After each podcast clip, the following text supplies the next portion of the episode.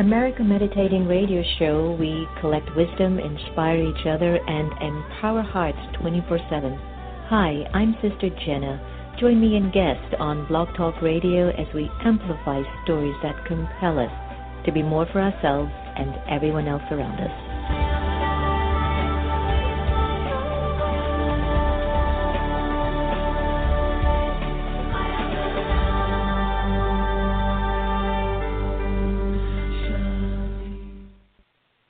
The Azhar Foundation for Children of the World is an organization aimed to support women and children in need across the globe. We believe in empowering lives, strengthening minds, and providing programs that enrich health and education. The Azhar Foundation was founded in two thousand three and has been serving the world ever since.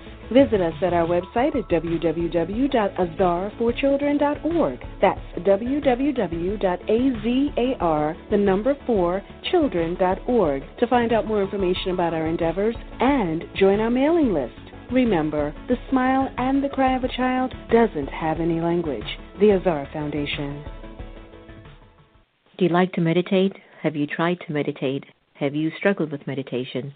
Why don't you visit one of the Brahma Kumaris Meditation Center? Visit brahma kumaris dot org. Hello, everybody. This is Alona Holland, listener of the America Meditating Radio Show. I'd like to convey my thanks to you, Sister Jenna and Sister Gita, all the way from Omaha, Nebraska. Hello, everyone, and welcome to America Meditating Radio. Well, the days are climbing, and I can't wait for November eighth to pass. I'm just off of my seat. Antonio's been trying to pray for me, and the only reason why is because I'm so passionate about truth.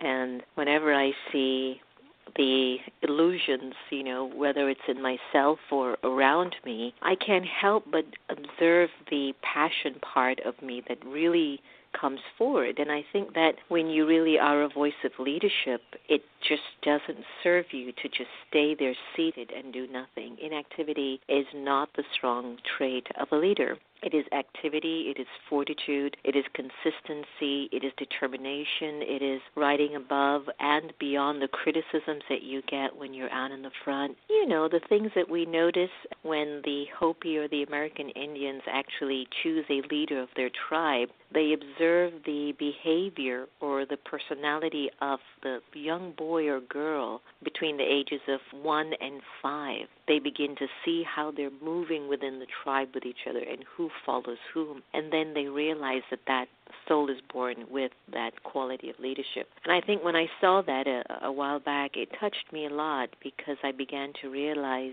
that we have bumped into different forms of leadership, of, you know, some of us who try to train ourselves in leadership, but those of us who are just very passionate, as if we're answering the call of leadership, which becomes to me another dimension of decoding the power of becoming a really true and powerful leadership. So stay tuned. We're about to have a heart-to-heart conversation with Cynthia Ruiz, who is an author, professor, and inspirational speaker, and guess what? A leadership expert. And she's going to be taking us on a journey of helping us to understand a little bit more about who we are and what we are. But before we do that, you know what we do best here. And with all the stuff that's happening in our minds and in our country, let us go into a meditation from the Just a Minute Meditation C D from the Brahma Kumaris. Take a deep breath, and let's feel safe inside of our minds. Breathe deeply.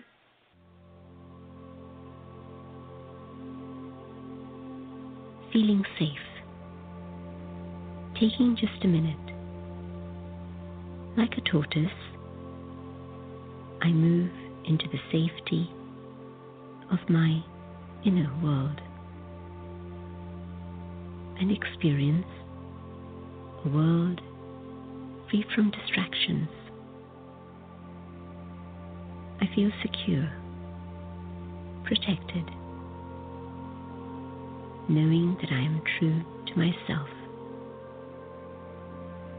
I experience my true value, independent of the influence of others.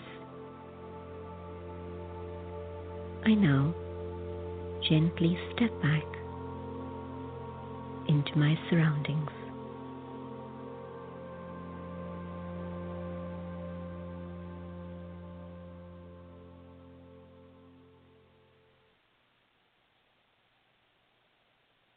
beautiful. Just step back and find our own inner strength and inner silence and stillness. This is the call of our time. I hope you like that. Feeling Safe from Just a Minute Meditation C D by the Brahma Kumaris. Sister Gita, are you in the studio? So you're going to be taking us to another level of inner leadership and outer leadership. Can you share something with us today? Good day and greetings of peace.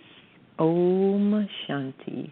It's a reminder, the language that the soul knows internally, I am originally peaceful. Taken from the Just a Moment um, book, everything happens in its season. A calamity that happens today will sooner or later disappear. After all, nothing that belongs to this world or happens here is everlasting. A person who is exceptionally cruel today may later on, due to some serious circumstances, be moved to kindness. If I remain in a stage of patience, it helps me to understand why events were delayed and to avoid making the same mistakes in the future. If I am too anxious for the result of something to come about, it is just like trying to eat unripe fruit. Time will change me and everything around me. That is so powerful. Time will change me and everything around me, but I cannot change time. So why get myself upset and annoyed? Everything happens according to its own time and season. I cannot hope to pick mangoes out of season when the tree has not even flowered. But there is much enjoyment in tasting the first fruit of the season. Am I so arrogant that I feel everything and everyone else must fit into my timetable? Am I so foolish as to believe that my life and state of mind are an accurate yardstick by which everything else can be assessed and judged? Remember, you are not your mind. It would be good to realize that each of us is different and to adjust to the ever-changing scenes of life. I must learn to accept as well as appreciate those differences and mold myself accordingly. So everything happens in its season. Contemplate on this. I sure will. Thank you. Have a wonderful day.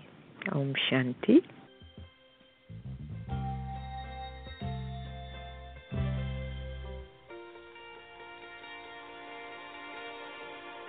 Someone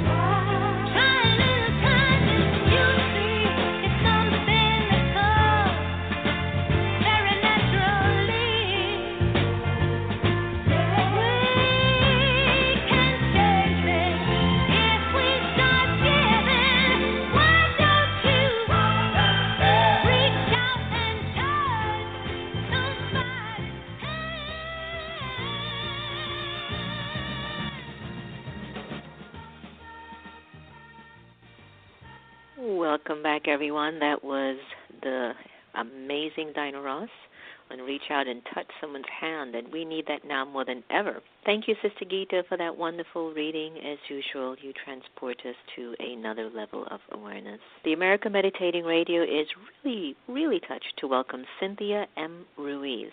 Now, Cynthia is an author, professor, inspirational speaker, and leadership expert. She has received over fifty accolades and awards for her leadership and service to Los Angeles, and currently serves as a Los Angeles City Commissioner, overseeing a multi-billion dollar pension portfolio for city employees. Cynthia has over twenty years of experience teaching and public speaking.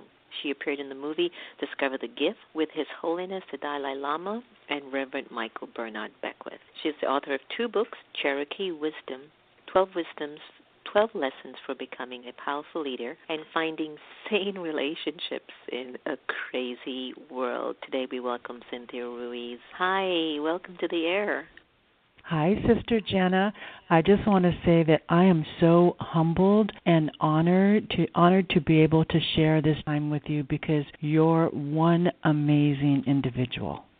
Oh, that is so sweet to hear that. Oh, I feel the same about you too, because just looking at your own history and your your drive for existence, when we are being called to be instruments for positive change, what an interesting journey that is, wouldn't you say? Well, it's a very interesting journey, and I have to say that my journey has, you know, been up and down and all over the place. But at this point in my life, I honestly believe that I'm a vehicle that's being used by God. I use the term creator or great spirit interchangeably. You know, I know I know you use Baba, but so it doesn't matter what term you use. It's that universal consciousness that's trying to touch so many people right now and really create a paradigm shift that's being led by the divine feminine. Yes, this is so true, and it takes me to acknowledging the fact that we're in a season of the power of feminine energy, and I don't mean that specifically has to be a woman. I've met many men with feminine qualities, and I don't mean feminine qualities. I mean the traits of a nurturer, the traits of patience, you know, the traits of Job, where they've really been more sustainers than destroyers. I would like us to talk a little bit about your book today, because I heard it's a great read, Cherokee Wisdom. What was the purpose of you writing this specific book at this time? Well, I live in Los Angeles, and I come from two cultures. My dad was Mexican, and I say was because he's made his transition, and my mom is Native American Cherokee. We're registered members of the Cherokee tribe, and so for me, in part of the Cherokee wisdom and tapping into my ancestors that I've done through meditation, one of the things that we're asked to do is really share your wisdom and knowledge with other people to benefit their life. I'm not saying I have all the answers, but the knowledge and wisdom that I've accumulated through my journey, if I can share that with other people and touch their life in a positive way, then that's what I'm, my intention is. How are you feeling currently about what's taking place with the Dakota Pipeline? Because I heard that all the various nations of the Native American tradition has gathered there, as well as other people from around the country who just feel like it's an atrocity to what's taking place in these times, all because of greed. Do you have any personal feelings towards that currently? Absolutely. I have a lot of very strong feelings about that for several reasons, though. The way I look at it is that when, in our native culture, we're taught when leaders make decisions, you mm-hmm. make decisions based on seven generations before you and seven generations in the future. So one of the reasons the water protectors have like come that. together, and I call them protectors, not protesters, is because they're thinking about the future generations. Right. Now, it's a very negative thing that's happening, but the good news is that many, many tribes have come together, because there's been tribal differences over the years, but everybody's coming together, and this is not just a U S issue. Internationally, people are coming to, to support the Standing Rock Sioux tribe, which is so important. And it's really shedding a light on how we use energy instead of using fossil fuels, which is basically dead energy. Why don't we use life? Why don't we use wind, solar, mm-hmm. water, right. renewable energy that's life. So, yes, I have very strong, you know, opinions about this, but I, you know, I really on Sunday prayed a lot. Yeah, not only for the water protectors, I prayed for the men and women in uniform that are impacted as well, mm-hmm. that are really taking that action, because I believe you have to pray for both sides. You do, you do, and I think we are also being driven to have this um, level of empathy, a balanced empathy. It can't be that we support just one side and expect to win the game. It has to be, what is it that both people are needing and how can we find common ground? I think what's been interesting to see is when one particular person just won't give up what they think is what they really need, and they cannot compromise that. And it becomes a real unique game. A friend of ours shared this morning, Reverend Sylvia, that Van Jones gave a wonderful speech mm-hmm. um, there. At the, yeah, you heard about it. It's dead I energy. Did. Why can't we invest in our own people and invest in more sustainable energy for the future? And so what is it that these individuals who want these pipelines there to get the money, what are they not seeing? What is it that they're missing? What is it that's well, being missed here? It makes sense when we look at it, but why is it that it doesn't make sense on the other side? Is greed the precursor behind this, and is greed more powerful than a human life? Well, this is one of the examples where this issue has really come to life because of social media, because the mainstream media wasn't really covering this for a long time. I started posting on Facebook in the beginning of the summer about this issue, and it wasn't till very recently that mainstream media picked it up, but the people, it resonated with the people, not only here, like I said, internationally. So right. I think this is one of the most important issues of our time, because it's it's multi-layered. There's so many layers to this. And one of the that I got very, very passionate about this is because the pipeline was going to go through sacred land. Mm-hmm. And to me, it's very important to respect our ancestors and respect that sacred land. So not only was it an issue of stopping the pipeline that can eventually affect the water, but having respect for the people that were here first and, and the ancestors, and not allowing them to bulldoze through sacred land where our ancestors are buried. Okay, so can I be an angel's advocate here? Because I want us to go talk more about even the whole process of leadership, because that's one of the areas that you're an expert in. Based on the leadership of that particular region, do you believe that the tribe has lived a sacred life, that it has emanated the ancestors' original intent? And I say that because I want to look at both sides of the spectrum, and those that are driven by what they call is progress or industrialization or, or creating more opportunities for more people. Did they go in and see that maybe they themselves weren't really respecting the land? So what's the use? Let us do something with the land and build something on it and make something of it. There has to be some reason behind why such narrative starts to take place, where it challenges former leaderships or former understanding of things. And I hope I'm not sounding like an angel's advocate, but I'm just trying to stimulate a broader, you know, interpretation of why we're witnessing this at this time. I think that's a very question, good question, right? That's profound, sister. Mm-hmm. It is. So, yeah, and I, I can't speak for this particular tribe because I'm not a member of it, but obviously we know that in life and in the world, you know, there everything happens for a reason. And this right. is happening for a reason that I believe is much deeper than what's at the surface. Right, right. Because I always say to myself that if the energy is sacred, why is it being desecrated? Where is that vibration coming from that is attracting that vibe? But anyway, that's a whole different conversation or a story that we need to have later. I want to go into your ability to know about leadership. And you've seen leadership on platforms in this political campaign that have shown us different forms of, I don't know what you call it. But when we talk about value-driven leadership, let our listeners know, what does that really mean?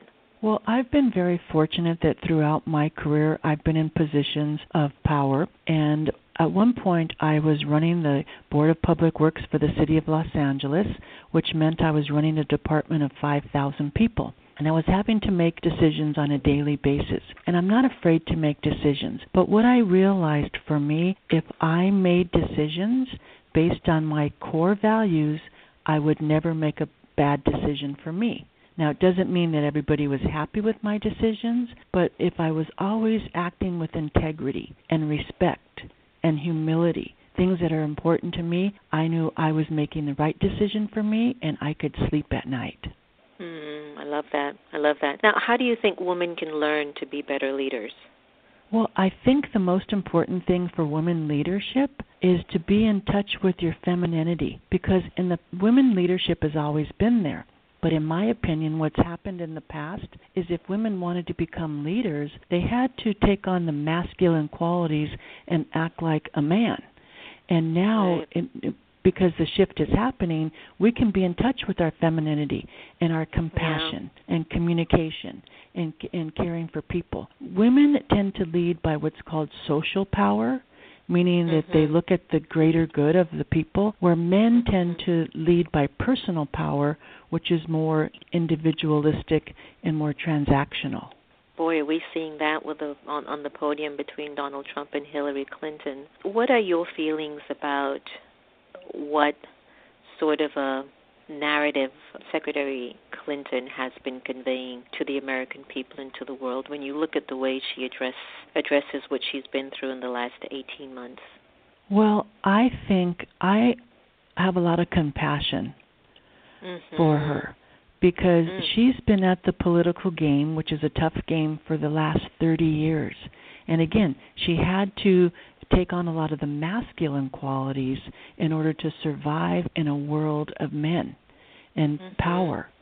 And now, you know, I it, I think that as she's running for president, you know, a lot of people, unfortunately, do not relate to her, don't like her, because she had to be so hardened all those years. And she's right. kind of lost the femininity. But, you know, I am just really at a point where I don't even want to watch the election anymore because it's become so negative and so poisoned that it's just very, very difficult to watch because, in my opinion, neither one of them are acting like true leaders. It's it's just out of control and it's just terrible. So, but I, I'm yeah, it's very been quite hopeful. An interesting process. Yeah, yeah. It's tested a lot of us, and I think that when we look at leadership, we also look at emotional and mental strength, right? And so we see a lot of um, things that are challenging us to have faith in people.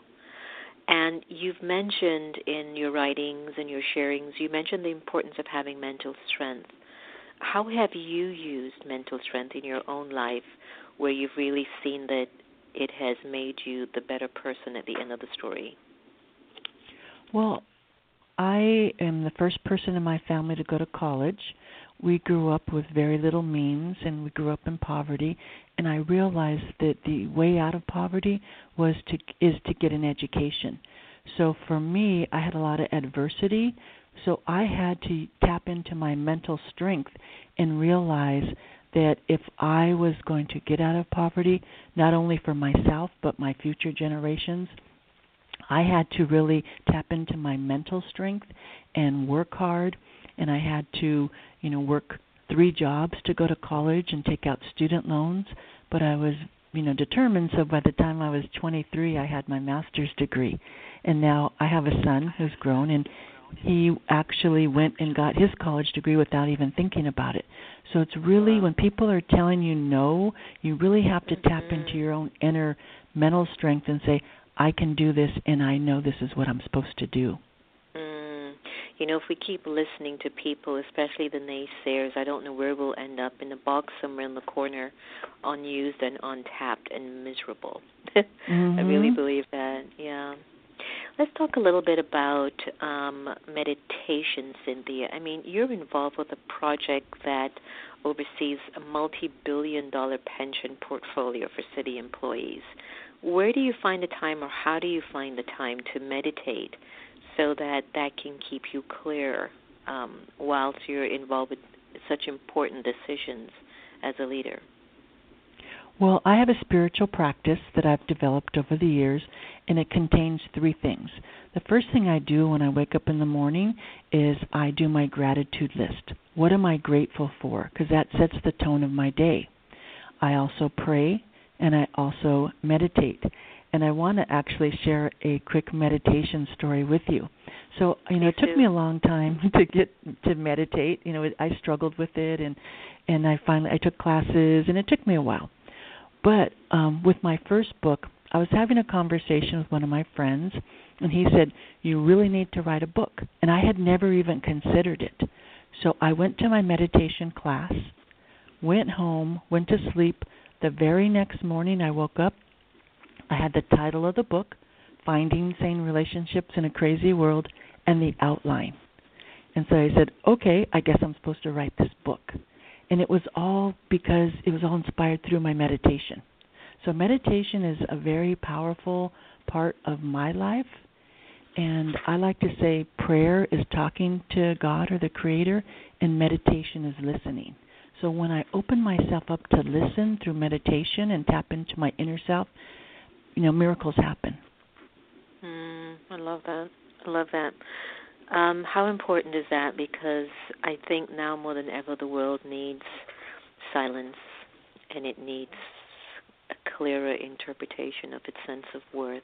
Before I gently and lovingly release you from this amazing conversation, could you share with our listeners what is your best vision for yourself that would make the world a better place? Well, may I have permission to share a prayer that I wrote that's in my book? Please. Great Spirit, Creator, who I call God, I humbly stand before you to praise you, for you are I and I am you. I welcome you into my heart, body, and soul. Great Spirit, God, Creator of all, grant me the wisdom to follow my inner voice, the strength to stay grounded while I sing my sacred song. Guide me down my chosen path with the courage to pursue what is available to me. Great Spirit, God, Creator of all, allow me to receive the infinite possibilities of the universe. I'm appreciative for my lessons, yet grateful for my struggles. I am comforted by the wonderful people you have placed in my life. Great Spirit, God, Creator of all, I honor Mother Earth for the gifts she provides, the fertile soil that provides our daily food, and the gift of water, which is the essence of life. Open my heart to the healing of nature. We are all related, and through this I find serenity. Great Spirit, God, Creator of all, may I never stop being a beneficial presence on this planet. Work through me to carry the message of peace and unconditional love. I am complete having you in my life. Great Spirit, God, Creator of all. It's so beautiful, Cynthia. Thank you. Wow. Leave our listeners with a website that they could find out more about your work and where to find that poem. So the poem's in the book, but um, I encourage people. I love to connect with people. You can connect with me on my website, which is my name, Cynthia, C Y N T H I A M, like in Mary, R U I Z dot com. And I love people to connect with me and become a member of my tribe. And I have weekly blog posts. And from there, you can connect with me on social media. My books are available on Amazon dot com. Oh, wow, thank you so much. It was been a pleasure having this beautiful, heartfelt sharing with you. And uh, do keep us posted on all the good that you're doing, Cynthia. I'm grateful for your time. Same here. All the blessed. Bye-bye. Bye. Beautiful prayer and blessing. And I think with that, I need not say any more other than do not give anyone permission to take away your happiness, and we are here to love each other the same. So let's do that. Here's Sunrise by Bliss. Take care, everyone.